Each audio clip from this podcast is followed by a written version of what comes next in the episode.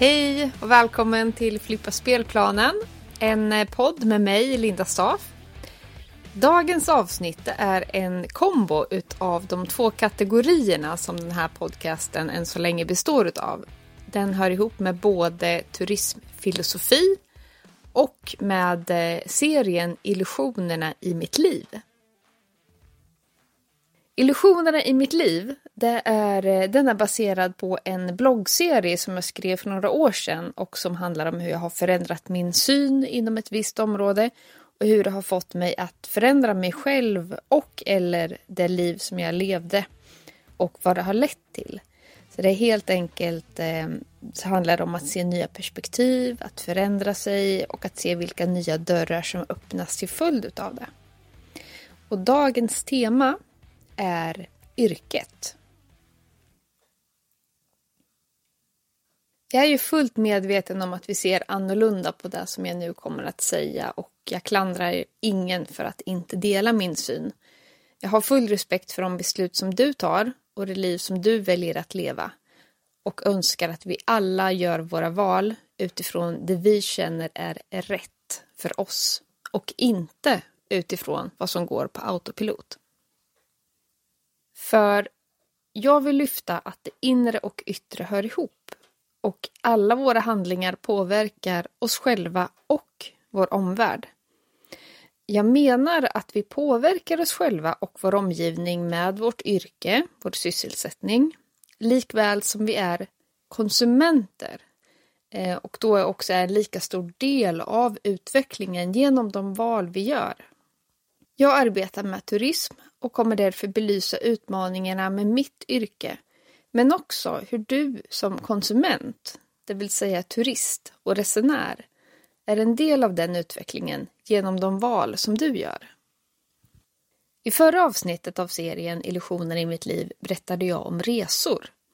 Eftersom mitt yrke är inom turismen så går det inlägget väldigt mycket hand i hand med det här inlägget. Så har ni inte redan lyssnat på det eller läst det så kan det vara bra att börja där. Allas våra arbeten.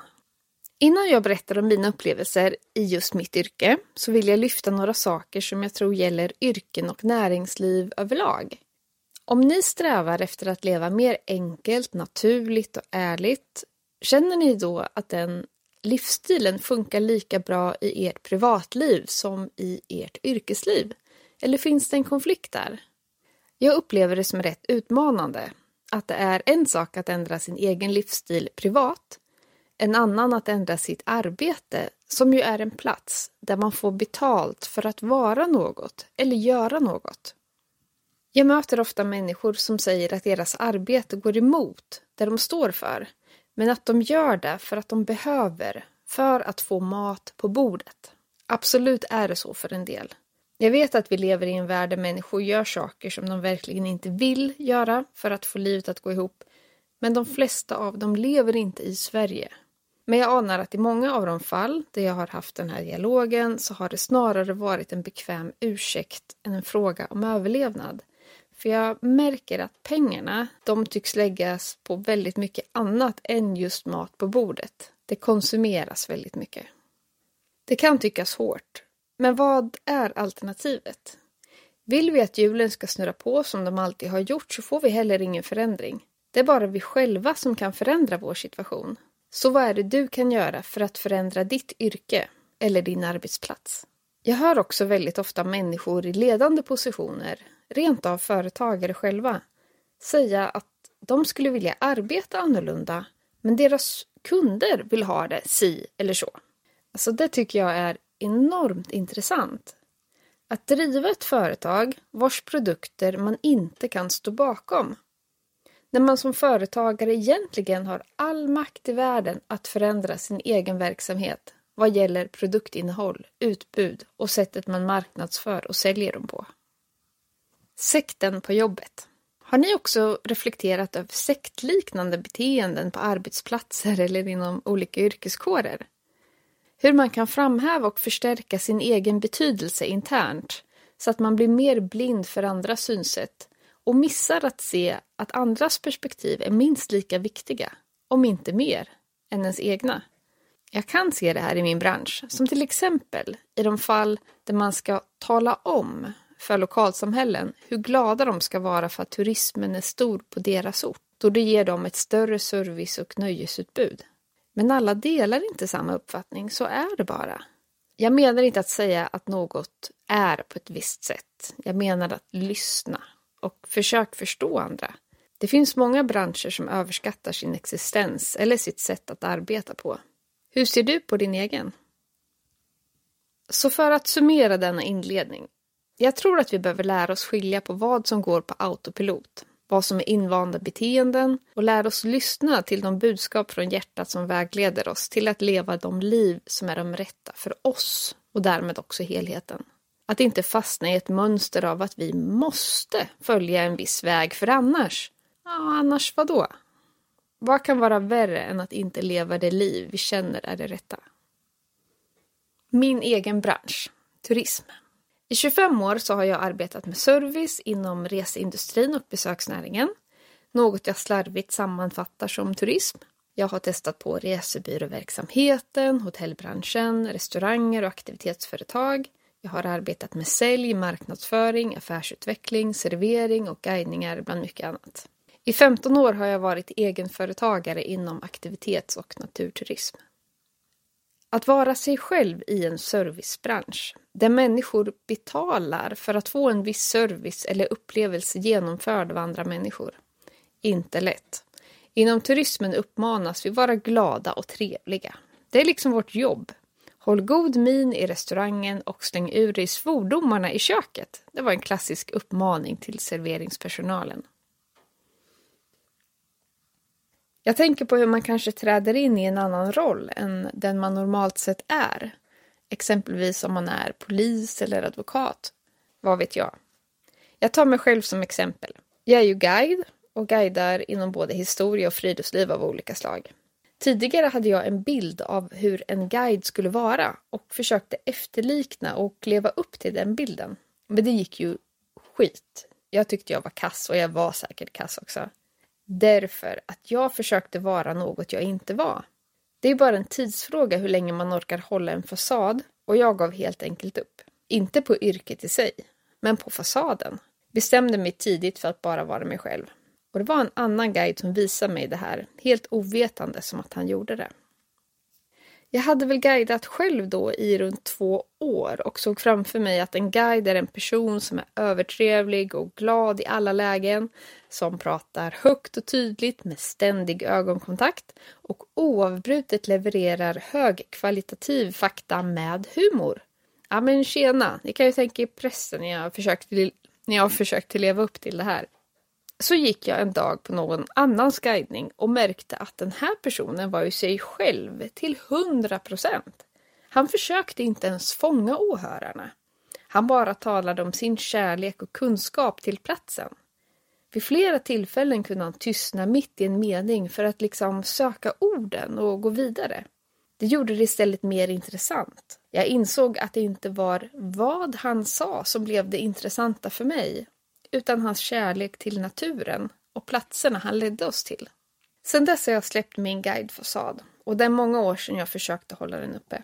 De som kommer till mig får helt enkelt möta mig i mitt rätta element på Omberg, där jag är och känner mig som mest autentisk. Jag delar min kärlek till platsen. Jag tystnar när jag behöver. Jag låter guidningen formas utifrån känslan i gruppen och jag njuter av att få vara på den plats jag älskar mest. Med denna utsvävning vill jag ge ett exempel på när ett yrke kan få oss att tro att vi behöver vara på ett visst sätt för att duga, när vi själva verket ofta gör arbetet som bäst när vi är oss själva. Känner du också att du försökt eller försöker leva upp till en roll inom yrket? Eller en minst lika spännande fråga att ställa sig? Identifierar du dig själv med ditt yrke? Turismen. Enkel, naturlig och ärlig? Frågetecken. Människor som klär upp sig i folkdräkter, för det är vad turisterna vill möta.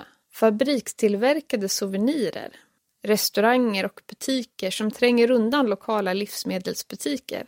Fastighetsinvesterare med Airbnb-verksamheter som höjer bostadspriser för lokalinvånare och locals som känner att deras hem tas ifrån dem.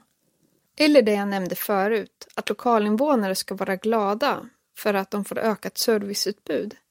Det kanske känns mindre peppande när bostäder köps upp och förvandlas till fritidshus, vilket blivit allt vanligare på svenska sommar- och vinterdestinationer.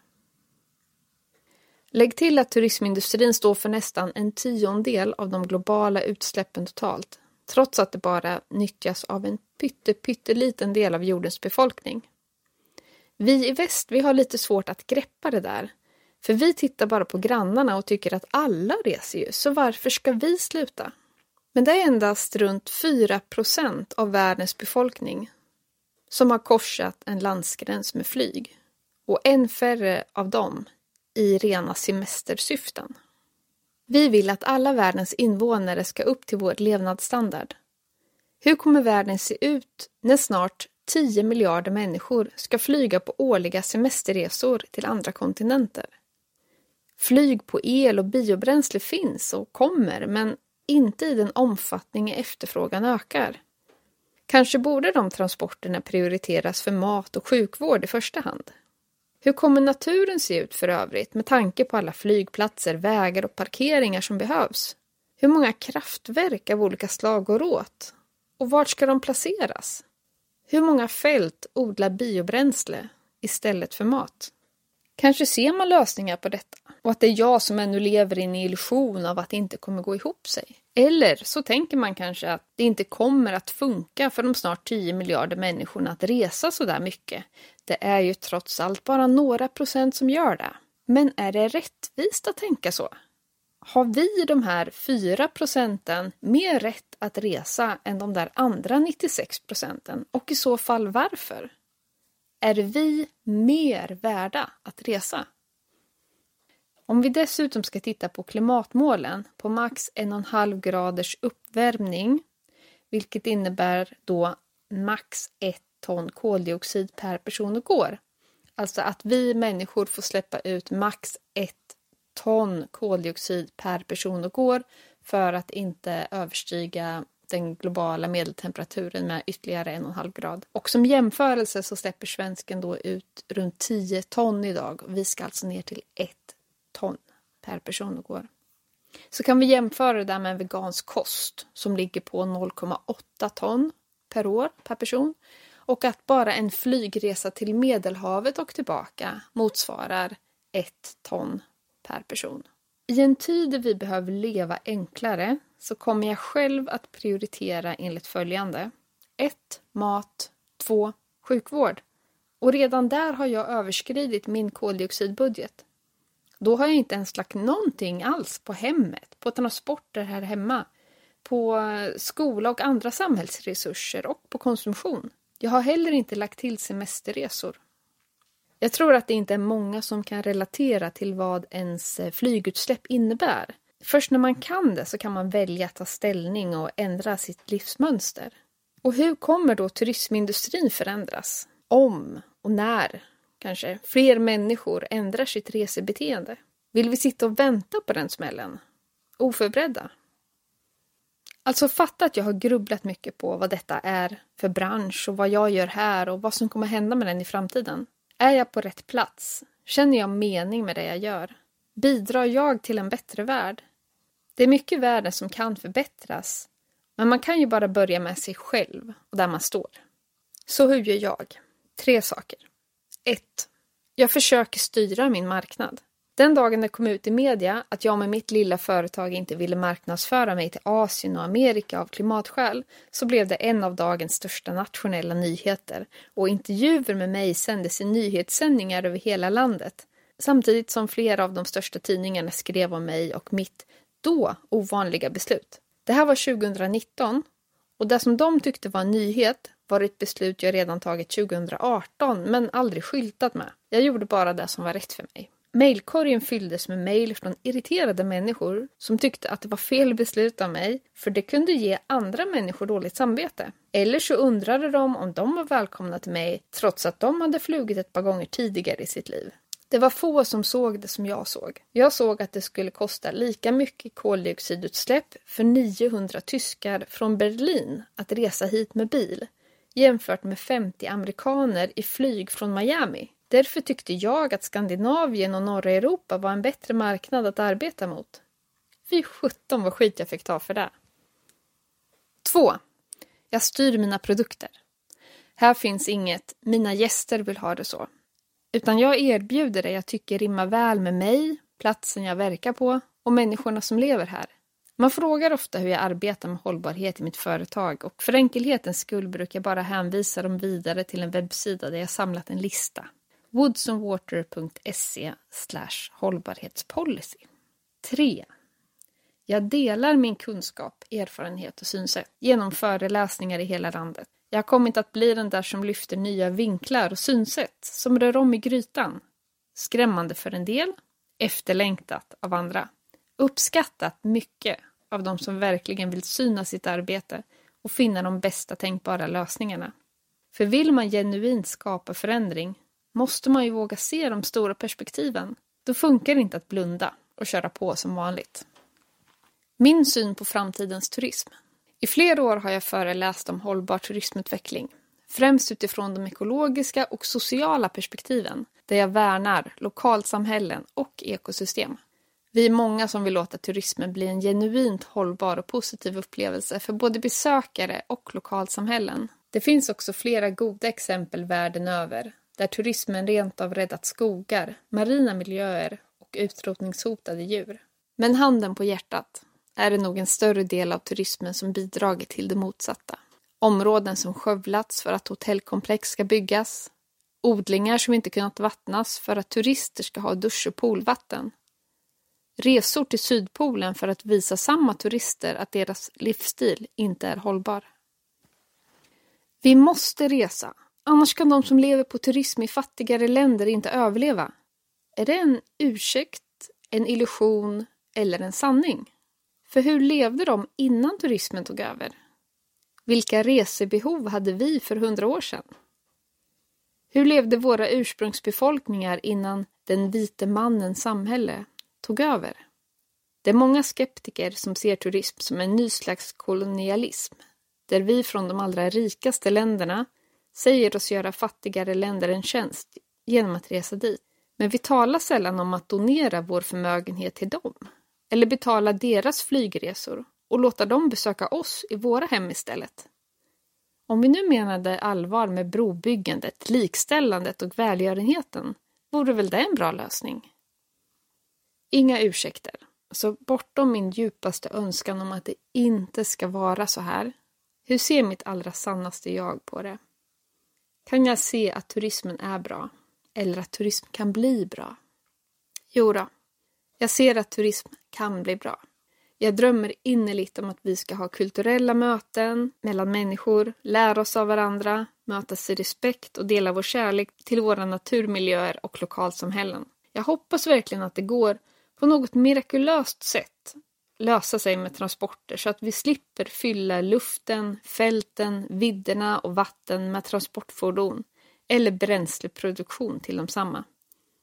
Jag hoppas verkligen att lokalsamhällen får blomstra och finner en bra balans med sina besökare. Men jag ser inte logiken än. Jag får inte ihop det än. Inte i den omfattning vi reser idag och inte med den mängd resenärer som kommer att öka.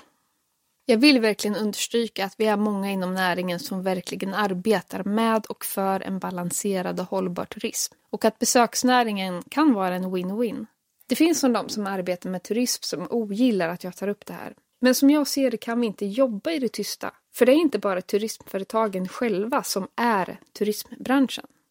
Jag vill med det här visa hur komplext det är, hur svårt det är och att det är långt ifrån, alltså långt ifrån endast turismföretagen själva som påverkar detta.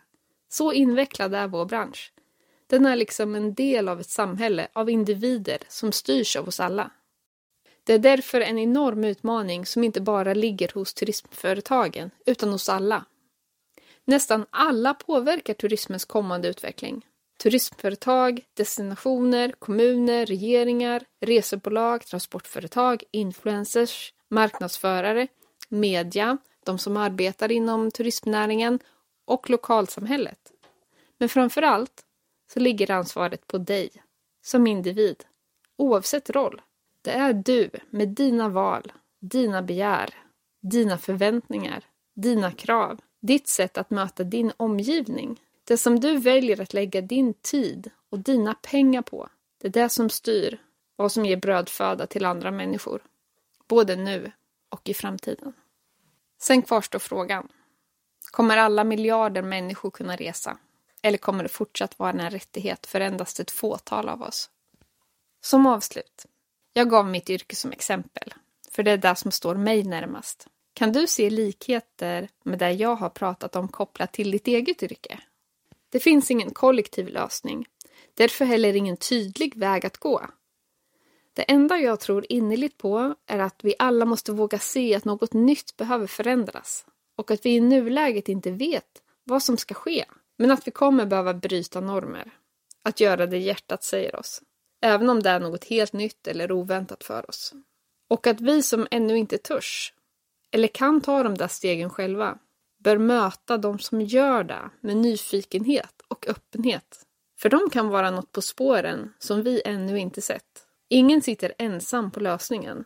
Och jag tror att det kommer vara vår mångfald och våra unika personligheter som kan hjälpa oss framåt. När vi alla är oss själva, lever med hjärtat och bemöter varandras åsikter och livsval med respekt, då händer det.